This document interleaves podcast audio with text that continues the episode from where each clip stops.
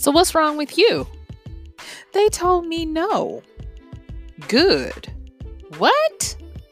Hey, this is Michelle Spivey, your practical priestess of wisdom, and I want to welcome you to today's podcast of Wisdom Smack. Mwah! Join me on the flip as we got something really good today, y'all.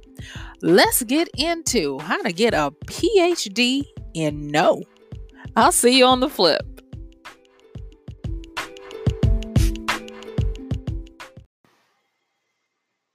No. Boy, I tell you, me and that word, me and that word, we have a tumultuous relationship. And it has taken me most of my life to negotiate a, um, a truce with it. I can't even say to negotiate a truce. I can say that right now, our relationship status is harmonious. We're actually good. It was complicated for a while, but now we've moved into a good relationship because we have respect for one another. now, all kidding aside, let me just get into this. And I what I want to do today is I want to talk to you about how to start educating yourself in the artistry of no. And how I want to break it down is is the first part I want to talk about what it feels like and what what are some wisdoms that we can use when we are on the receiving end of a no. And then in the latter part I want to talk about what it feels like to be the one having to give the no. All right, so let's get into it. So, the first thing I want to say is when you are on the receiving end of no, it quickly exposes your vulnerabilities and weaknesses because it's a rejection. Seriously, it, it just is. Think about what you're willing to do to avoid getting a no. I know for myself, when I was younger, I would go to the point of actually tr- un, now I would say I was unwitting in this, but I would actually try to manipulate people so that I could always get a yes because I hated a no that much. It hurt. It scraped against the tender underside of my soul. And I wanted to do whatever I could to never have to meet or be in the company of no. And when I had to get down into it, and yeah, I'll be honest, doing some therapeutic work, um, I realized that it was a fear of and a despising of rejection, that I didn't want to be rejected. You know, I've talked about my karmic issues, and um, you can check that out on many of the podcasts. But um, I was brought up in my educational journey that there are four karmic issues that uh, we face in this world, and they are they, they being uh, rejection to uh, I mean, excuse me, resistance to life, meaning that you have a hard time committing to stuff and and uh, sticking and staying, and you're you're the complicated person, and they call it divine homesickness, where you're you're you're you're not you could take um, this world or leave it. Uh, some people even go so far as to call it the death wish, and then its cousin is um, self. Um, not self, excuse me, you guys, unworthiness, uh, where it's called a divine exile, where you sec- not second guess, you uh, try to be perfect so that you can uh, appeal to whomever it is uh, that you need to, that you're you're worthy, you belong, and that you should be accepted, and that's why I call it divine homesickness because you feel like I must have done something wrong to be in this predicament. but you have to be careful with it because it is the home of perfectionism, procrastination, hypercritical hypercriticalness, and uh, a, a never-ending uh, journey or quest to feel whole or completely accepted. And those first two, resistance to life and uh, unworthiness, those are the issues that I have to be aware of and so with me, with a no, it, oh my gosh, it sparks those issues for me because as a resistance to life issue, I'm like, no, okay, fine, I'm gone. And I, I just, I go, I go away. Um, but I had to learn that that's not what no necessarily means. but then with the um the worthiness issues, no, okay, well let me try harder. So how do you you see how cuckoo that can be? I'm trying harder, but I'm going away. And so I'm over here trying harder And it makes no sense whatsoever. And so just even learning that about my journey helped me a lot. And I know that might sound like weird to you guys, but bear with me. It'll make sense in a minute. The other two karmic uh, questions and uh, things that we deal with, and some people will even call these karmic debt, would be victimhood. This is, um, we used to have a fancy word for it called codependency, where people um, have these weird relationships with each other, where there's a sense of entitlement, whether it's to people or society or whatever. And so, the victimhood people feel like no one else has it as hard as they do, and thus they feel entitled to what's theirs, what's yours, or they, they feel entitled to a lot of second, second, second, second, second, second chances because for them, the world is adversarial. Instead of them having a relationship with the world, they feel like the world is a, a villain to them and that it's picking on them. And then the other one is uh, self identity. Tell me who I am. And this is the person who, kind of like the worthiness person, who is always trying to fill this void. This person is always trying to find their identity, but they try to find it externally because they don't feel like they have uh, the ability to tell themselves who they are. So they are known for giving their power away. Um, some people have derogatory terms for people who have this issue. They call them sheep, followers, um, sycophantic fans, uh, the mindless, the drones, uh, NPCs. You know, if you're a gamer, the non non character uh, non player characters, and a host of other things. They get a bad rap. Um, but these are the four karmic issues that, when you're dealing with the powerful energy behind a no, will will tend to flare up. I, I, tell you these four so that maybe when this happens to you unexpected, unawares, and you get a no, you can run through these and, and figure out which one is this flaring for me. And now that you know better, do better. So now that we got that out the way, let's get back to this uh, rejection and how to handle it. And so, say for instance, you get a no and you did everything you could to make sure it was a yes. Instead of feeling it as a complete rejection, take a look on the other side, especially if it is person to person. Folks don't realize that it takes an effort in the other person to tell you no. Um, people don't realize that sometimes just by asking someone, you put them in a bad position. I have had an experience where I had to tell someone, why would you put me in this position to have to tell you no? But I'm going to have to tell you no. And I I mourned it because I knew that that person energetically was not ready to receive a no from me in that regard. But yet and still I had to be true. Now this is of course after I had grown and learned at the seat and the feet of my mother and my grandmother, by the way, who were very good. And they had PhDs in no. Oh, yes, they did. But just even getting to that point where I was able to say it, I still didn't feel good about it. And the person never even realized that I wasn't some automaton just saying no.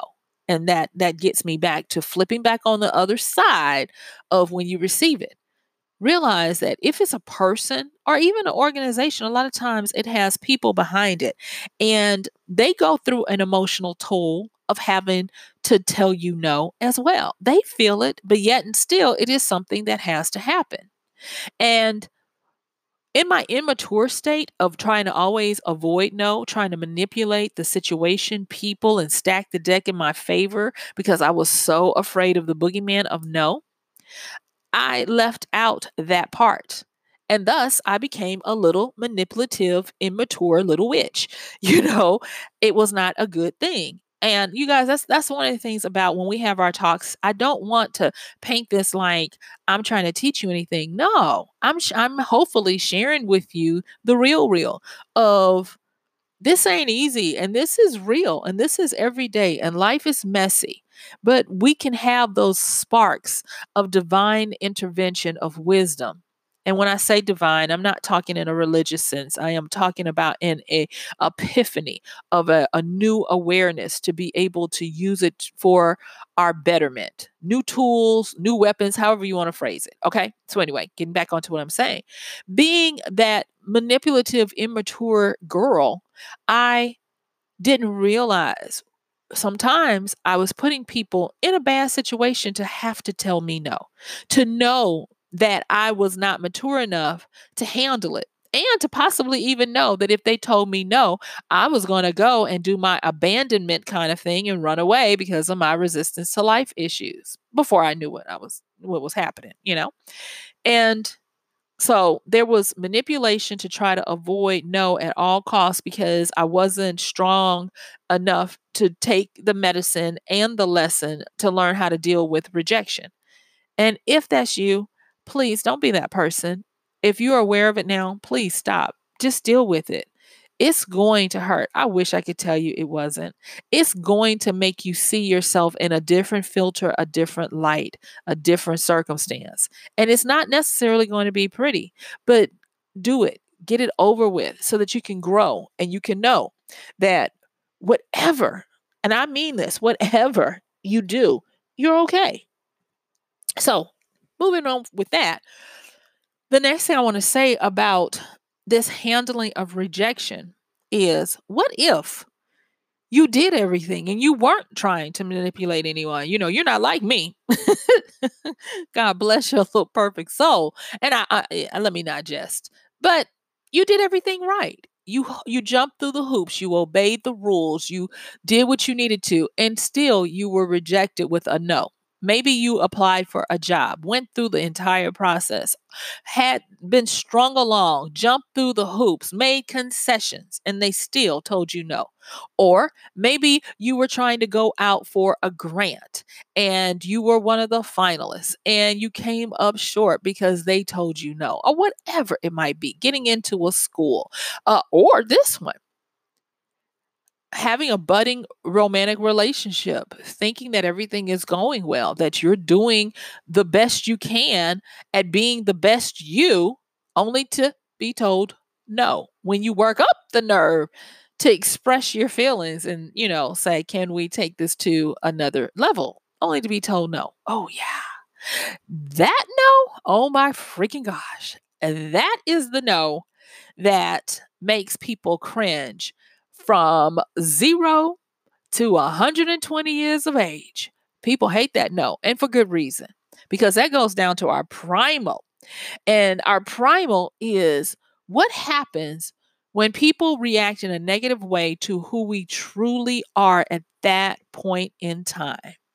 It's an indictment and a persecution that feels like nothing else that rejection, that's the one that is the true boogeyman in the back of the closet underneath the bed, waiting for the lights to go off and the stillness of the night to take over so that it can gut punch you and mess you up. And yet, and still, we still have to be aware of dealing with the rejection and not trying to manipulate people so that we can get the yes we want. Okay. And because of that, I want to give you this wisdom smack. And that is when you get a no, face it head on, understand that the person, the group, or the issue, or I mean, the issuer of the no, that it took something in them, even though if they say it's not personal. Trust and believe that if they didn't choose you for the job and they showed immense interest in you, true interest in you, I'm not talking about if you got a form letter saying, unfortunately, uh, you didn't get picked for this position. No, I'm talking about you went on the interviews, you did all this stuff, and you were still rejected, right? Understand that there are people behind those no's and that there was some skin in the game, unless they are completely um, a high functioning sociopath or a uh, high level uh, psychopath or narcissist. Okay. But for the most part, people do have an impact because the energy of no is very powerful and potent. A little goes a long way. Yes. And that's why we have to become cognizant and put in a real effort to learn how to dance with no. Okay, so this is another thing I want to say about this before we move on to the other side of it, and that is qualify a no. When you start dealing with the fact that this is not all about me, that this is not a one sided rejection, that somebody else on the other side had some skin in the game, but they were strong enough to go on and tell me a no. First and foremost, be thankful. I've gotten to this relationship part of no where when I get a no, I thank it. Thank you. And the reason why I thank a no is because a no gives me way more wisdom, insight, understanding, and tools, skills, and power than a yes will. Let me prove it. So when somebody tells you a no, I've had to learn because no has taught me this that no has many different complexions and fractals to it. And it wants me to seek out what type of no is this? I used to think that every no was a solid end of the line, you shall not go any further, stop here kind of situation when it is not. Most of the time, it is not. You can have no's that mean no, not now, or no for this particular instance. Like, have you ever had it where you were told no and it was just happening to be the wrong day, wrong person?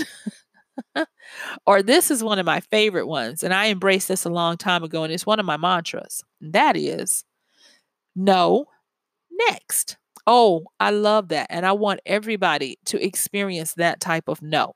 Because when you get a no means next, that cl- that brings so much clarity to you when I'm working with clients and we're trying to settle on what they want, uh, whether it be what they want in a existential manner of life or what they want in their business, in their in their uh, publishing, in their writing of fiction, um, in their uh, therapeutic models, the first thing we do is instead of writing down what we want, we discuss what we don't want because that energy is so powerful in ways of helping us get clarity that you can pop those off. And because you're able to start knowing and whittling down what you don't want, guess what starts to happen? What you really do want starts to emerge from whittling away what you don't. In my my view, I call it the Michelangelo David situation where the stone that everybody rejected. Well, it wasn't a stone. Well, it was granite, a big piece of beautiful granite, but it it wasn't useful for the average person. and David took that uh, big piece of beautiful uh, rock, stone, whatever you want to call it, and he allowed the rock to tell him millions of no's every time he chipped away at something. That was a no because the no's were covering up or pointing the way. I don't want I don't want to say covering up. The no's were pointing the way and releasing the rock to turn into the famous statue of David. And that's what happens when you start to understand the power of receiving a no can be one of the greatest gifts.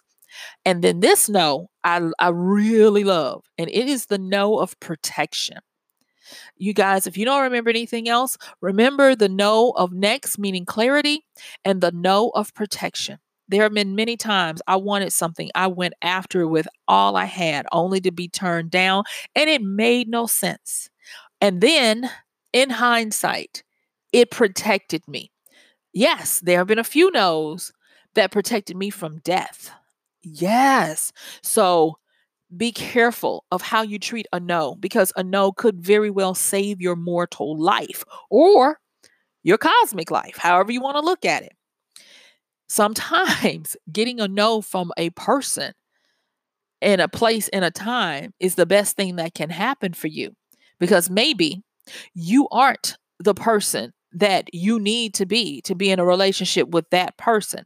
Maybe you're sophomoric and surface in how you evaluate relationships and you and that person would do mutual harm to each other if you were to move forward in a relationship. So, qualify those no's. Once you get through with the sting of rejection, and no, it's not all about me. They had some skin in the game, and it probably, you know, caused them pause as well. Start qualifying what kind of no this is. You see, this is how you start getting an education in no and then a PhD in it. And so, what I want to do next is I want to talk about the flip side of when you have to say a no. And what I want to do is on that flip side, because now that we've talked about what it means and what it can do, I'm hoping that you can see the power of, of, of how you need to embrace being able to tell someone else no for the betterment of both of you. But I want to spend some time bef- uh, before we get out of here to talk about the power of being able to tell yourself no and enforce that. Yeah, you might not have seen this one coming, but this one needs time for it to marinate, percolate, and um, get real good and seasoned and deep down. Telling and enforcing no on yourself takes a lot of character. It takes a definition of boundaries and it enhances the creativity that you need to find uh, um, that you need to use to find work workarounds and substitutions.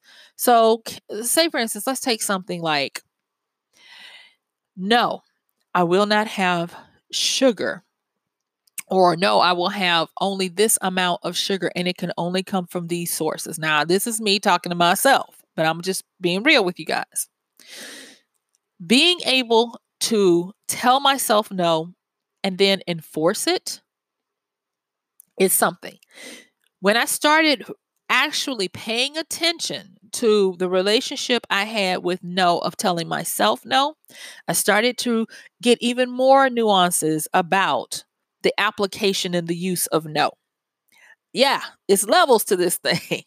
And first and foremost, I learned that there is an intentional self and an actual self. You meet both of them at various times of the day, depending on your circadian rhythms.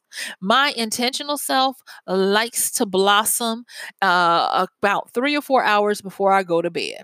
Oh, yes. That's where I want to uh, get prepared for my next day. When I'm in my shower, I'm thinking of all the wonderful things I'm going to do that I haven't managed to be able to do yet. But still, I trick myself by saying, oh, yeah, I'm going to just do it. And my intentional self has all this stuff packed into a day because my, intent, my intentional self is um, overly optimistic.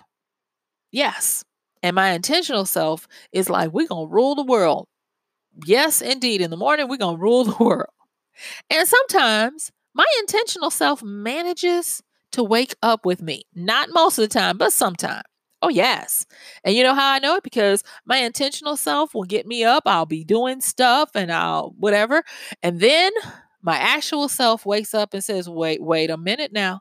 I don't know who you think you are, but let me tell you what you're not finna do. You're not finna come in here and disrupt what we've got going on. And I am powerful, so much so that your actual self has got the power of biology on its side, where homeostasis kicks in and you get back into your regular habits. And before you know it, you are back to doing or not doing mm-hmm, the stuff that you know you need to do. And that was something that I I had to start tricking myself by. And I mean, it's semantics, but hey, it works for me. So things that I have to do, I change the word to I get to do them.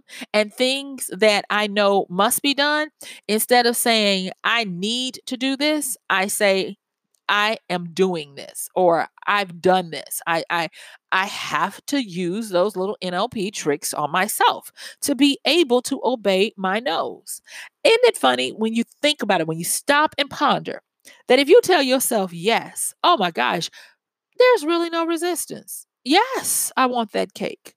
Yes, I want to sleep in another hour. Yes, I don't want to uh, go and and do this thing that I said I would do.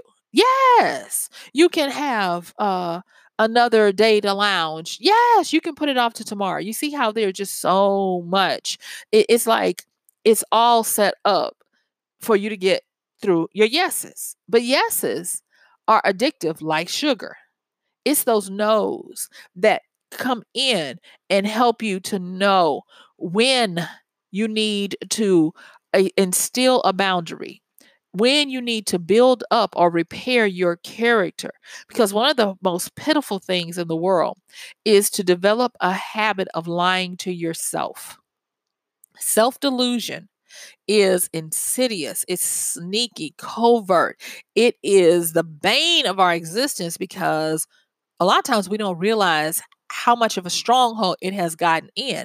And if you ever want to start rooting out self delusion, start telling yourself no and enforcing it on things like, no, I will not forget to take my uh, trash out at night so that when I hear the trash can uh, truck coming, I'm um sometimes running down the street to get them to stop with my can and my hand. Yes, that has happened. You guys don't judge me. But anyway, getting back to this, being able to enforce the no's that you tell on yourself are going to have great reward, rewards. Rewards that like being able to handle a no of rejection, you don't you don't get to the point where you get into self-delusion, delusion. You don't manipulate yourself. Yes, yes, that can happen, people.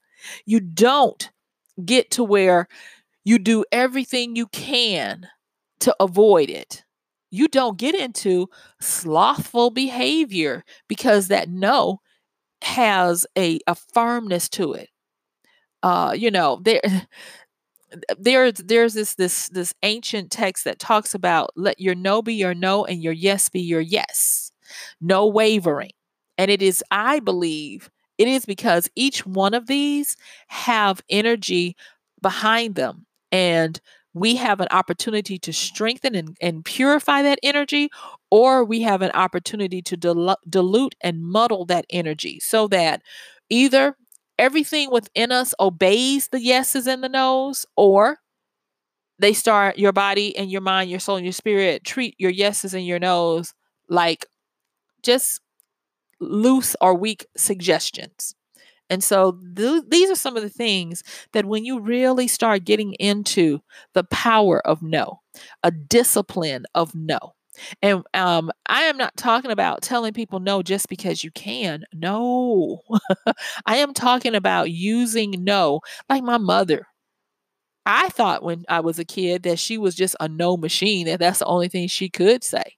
Little did I know that she was using no in a in a uh, uh, a way of uh, power, understanding, and um, deep truth because what she understood was that she was responsible for shaping our minds and shaping who we were to be as adults. There are things that my mother told me no to when I was six, seven, eight, nine that I still remember and thank her for to this day. Because in hindsight, knowing how much my mother loved us, I knew that it possibly, yeah, I'm just going to say it, it hurt her to tell us no, but she was strong enough to do that. And my mother used to say things like, and she was always telling, you know, she she would say things like, I love you, but let me help you with something. And this is my mother. She was like, I'm your mother, not your friend. I don't, I don't, uh, and what she would say is, is I don't ever want to confuse that with you or with me. I would rather you hate me and I keep you alive, healthy, and sane than you love me and I let you just go to the wolves. And I remember my mother saying that.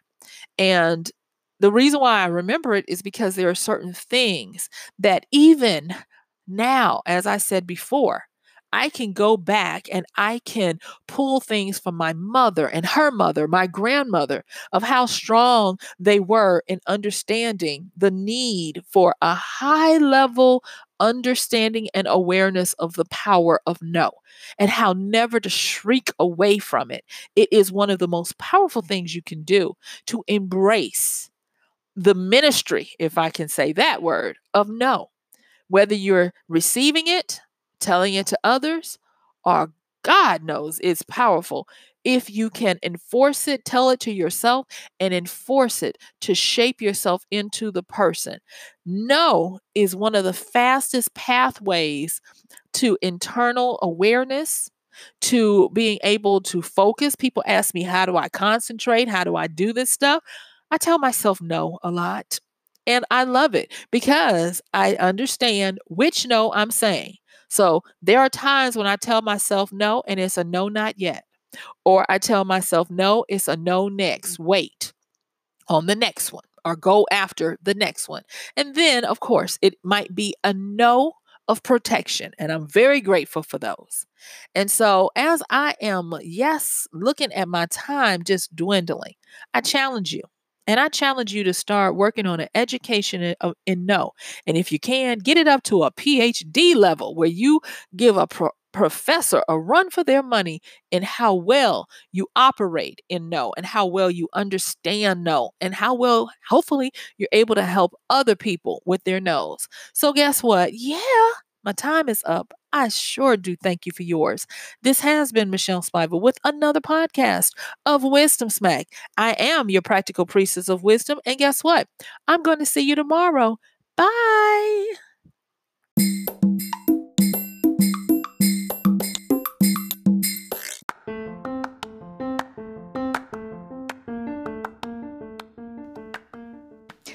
And that's going to do it for today's podcast of Wisdom Smack with Michelle Spiva. If you like this podcast, please help us get the word out. Like, comment, subscribe, and even share.